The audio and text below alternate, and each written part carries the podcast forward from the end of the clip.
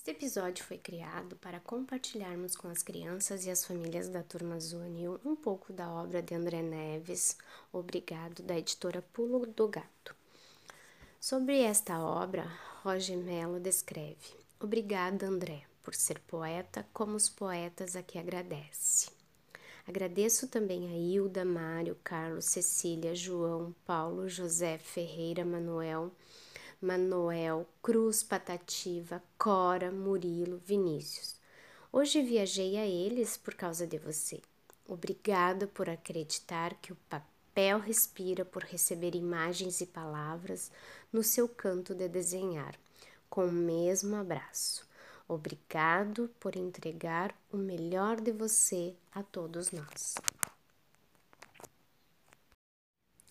Se Mário acolhesse palavras perdidas no ar, janelas abririam em teus olhos e passarinho alçariam voos para dentro de ti. Todos os céus caberiam nas tuas mãos, de André Neves.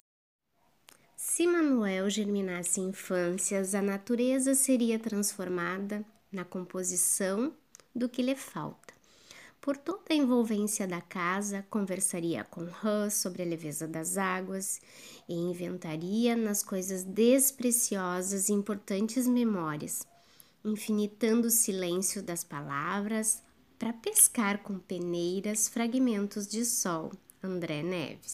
Poema de André Neves, em sua obra Obrigado. Se João catasse palavras, usaria aquelas precisas aos instantes perfeitos. O pensamento esperaria como crianças que tecem madrugadas, e as manhãs, por acontecer, nasceriam acompanhadas aos cantos de luz.